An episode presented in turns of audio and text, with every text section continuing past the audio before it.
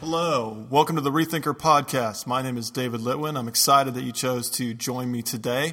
At Rethinker, we're really kind of taking a look at things in the scriptures and God's law in Jesus' parables and kind of doing a little bit of uh, what I'm calling a rethink. Now, this is the 10th podcast that I've done, and I kind of want to talk to you about what we're trying to accomplish here from this standpoint. And what I, what I want to do is I want to try to give everybody who listens to these a new strategy of sight. And what does that mean? I don't know if you remember in the 90s, but uh, at the mall, if you were to go into the mall, there was, uh, you would see a large group of people crowded around one of kind of the makeshift booths, and they were staring at these posters. And everybody was in disbelief as to what they were going to see. And then all of a sudden, somebody would, who was looking at the poster would go, Oh my gosh, there it is. I see it. I see it. And everybody would go, What do they see? What do they see? And, and uh, people thought that they were plants. I mean, everybody wasn't really sure what was going on. Well, what that was, if you remember right, they were called magic eye prints. And you had mall goers standing for hours, literally trying to stare at what were these cacophonous patterns known as stereograms. Now, on the surface, these stereograms contained little more than dots and lines. But underneath the surface was a dazzling work of art. And that work of art had been designed there because the, uh, the creator couldn't explain it, you could only have it experienced. Now, the interesting thing is the first set of these prints, which were created in the early 90s by a computer programmer named by, uh, Tom Baccei and an artist named Cheri Smith, presented the, the two with a huge marketing gamble. Would the normally impatient public invest the time necessary to really see beyond the print service's confusion? Well, thankfully, people did, and they bought in huge numbers. And Magic Eye has produced since then countless books, calendars, poster prints, and advertising imagery. The gamble proved to be a massive success, and for the consumer, the time investment was really worth the spectacular result. But apart from seeing your first horse or dolphin or Eiffel Tower in the spectacular 3D intricacy, the Magic Eye produced, posters produced a far more sizable phenomenon and it had little to do with the artwork itself. Instead, this phenomenon actually manifested in the lives of its participants. Anyone wishing to stare into the magic eye world and explore it must first acquire a completely new cognitive skill and a new way of looking at things. We can say it this way Particip- practice participants developed a new strategy of sight. Now, although the skill was highly limited, it was perpetual. And like riding a bike, anyone who, uh, it was a new addition to your cognitive skill set. So anyone who had honed their proficiency to look at the strategy of sight could look at the latest Magic Eye release and unearth dazzling 3D spectacle almost instantaneously. Because Baccei and Smith had designed their creation, which was sort of hidden under the surface layer of abstraction, to be discovered. The learned strategy of sight was the sole procedure necessary for each new poster print release. Now, unfortunately, obviously, the strategy of sight was genre specific. Attempting to extract Lady Liberty and brilliant 3D clarity while staring intently cross eyed into a phone book, grocery store receipt, or Chinese food menu was definitely an exercise in futility. The artists had designed their product and its accompanying strategy of sight inside a fixed and highly specialized environment. But what's interesting is their Magic Eye world was constructed on the pillars of four essential parameters.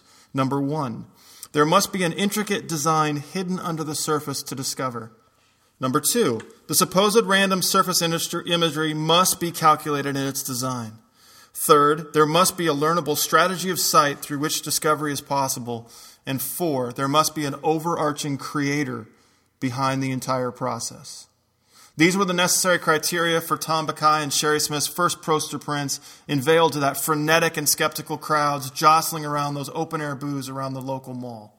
Now, although Baccei and Smith's invention was and truly is awe inspiring and highly imaginative, my goal here is not necessarily to produce a resurgence in Magic Eye poster sales. Instead, I've led you down this kind of pop art 90s flashback to provoke you into considering that these four necessary parameters of the Magic Eye world might be a little less genre specific than originally assumed. What if mankind's existence has been designed following the same formula? What if the seemingly random events and episodes that constitute your life and the collective lives of humanity that inhabit this small piece of dirt flung out in the middle of space are not aimless, but cohesively hold a power pur- powerful purpose?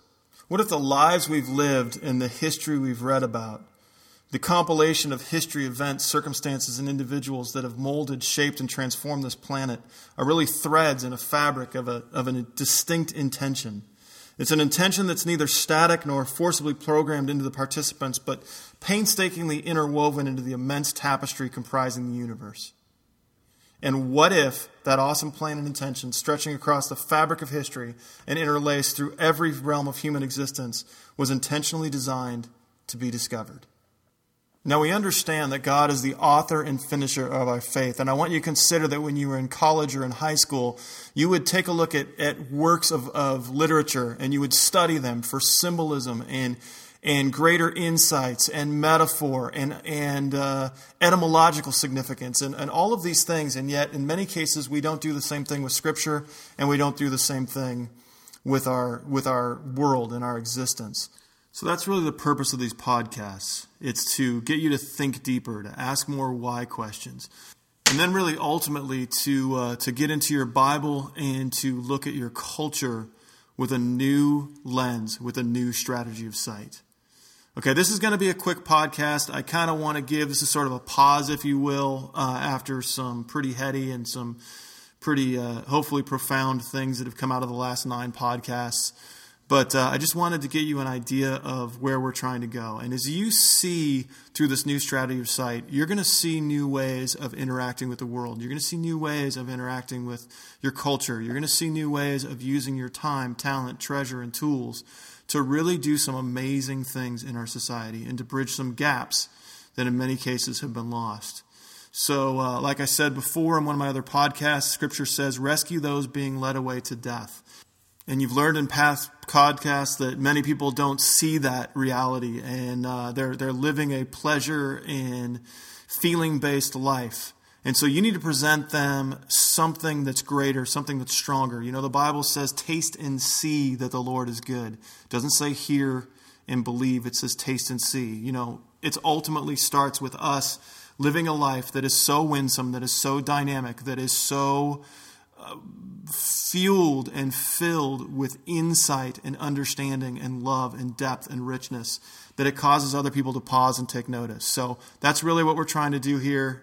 We do have a responsibility to our culture, and I think I want to see you all become greater conduits of that bridge. So that's it for this podcast. Uh, hope you encouraged you. Feel free to reach out to me at my website at davidwlitwin.com. There you can really get a 360 degree view of who I am, what I do, and what I believe. And then I really encourage you to reach out in email or Facebook or Twitter. You're going to find all that information on that website.